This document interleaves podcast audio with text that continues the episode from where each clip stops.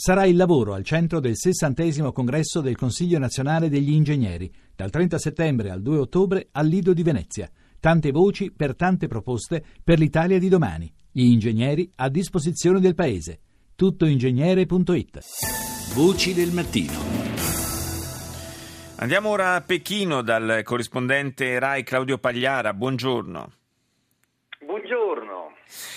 Dunque, eh, io partirei da, eh, da una notizia di cronaca eh, delle, delle ore scorse. Si è capito che cosa c'è dietro questa serie di, di pacchi bomba che sono esplosi eh, nella, nel sud della Cina?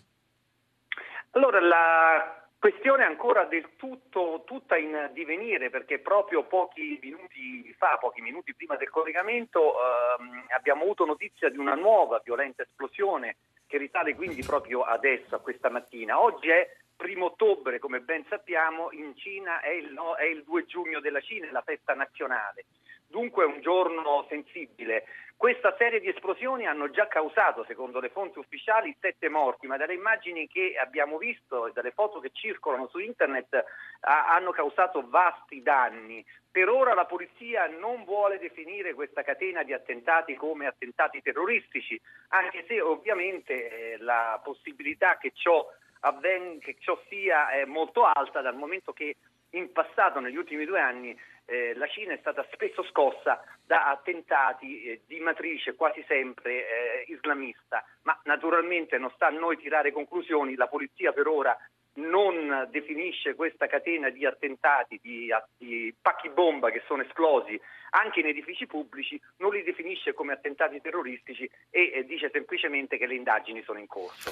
Beh, staremo a vedere. Certo, le immagini che abbiamo visto appunto delle devastazioni provocate da questi pacchi bomba eh, rendono difficile da credere che ci sia un bilancio di vittime relativamente eh, basso come quello che è stato eh, ufficialmente comunicato. Comunque staremo a vedere che piega prenderanno le indagini. Ma eh, con te volevo parlare anche della eh, così a conclusione della missione eh, del presidente cinese Xi Jinping negli Stati Uniti, alle Nazioni Unite, di quella che è stata un po' la novità, possiamo dire, dal punto di vista mediatico dell'immagine di questa missione, cioè eh, la prima volta di una First Lady cinese davvero protagonista.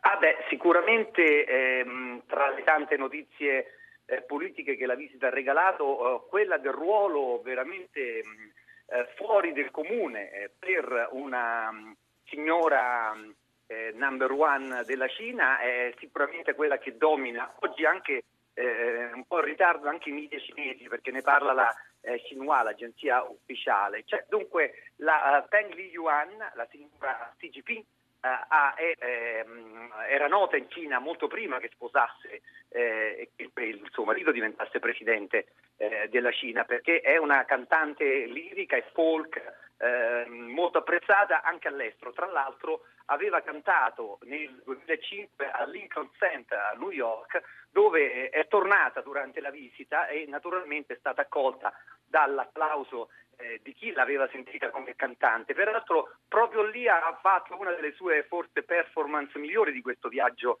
americano, perché eh, una cantante gli ha, si è esibita al Lincoln Center eh, intonando una canzone cinese che lei ha molto apprezzato, soprattutto lo sforzo di eh, cantarla in cinese, una lingua come sappiamo difficilissima, eh certo. Ma ha avuto anche l'accortezza di riprendere due tratti musicali e due pronunce che non erano perfette, che ha, ha causato hilarità e anche un grande applauso, perché l'ha fatta con grande simpatia e tatto. Insomma, veramente un ruolo fuori dal comune per una First Lady cinese. Possiamo dire anche un contributo allo svecchiamento un po' dell'immagine della leadership di Pechino. Ah, certamente, eh, questa, a parte che non dimostra affatto i suoi cinquanta anni, eh, la, la First Lady, ma eh, il, l'uso probabile eh, della, della moda, moda rigorosamente cinese, anche se gli stilisti eh, per ragioni, come dire, pubblicitarie non possono eh, in Cina venire allo scoperto, ma insomma sicuramente alla serata di gala che il presidente Obama e Michelle hanno offerto alla coppia presidenziale, eh, la signora Peng eh, non aveva niente da invidiare il vestito della signora Peng in acquamarina, quello eh, della First Lady americana, che, eh, la cui classe è ben nota in tutto il mondo, ma eh, c'è anche un tocco, un tocco molto cinese che agli osservatori più attenti non è sfuggito. Il fazzoletto del presidente Xi Jinping aveva lo stesso colore del vestito della signora Peng. Questo in Cina ha un significato molto importante. Qui quando due giovani si amano si vestono nello stesso modo, con gli stessi colori, esattamente nello stesso modo, una cosa che in Occidente non si vede affatto. No, Bene, quel richiamo di colori è un segno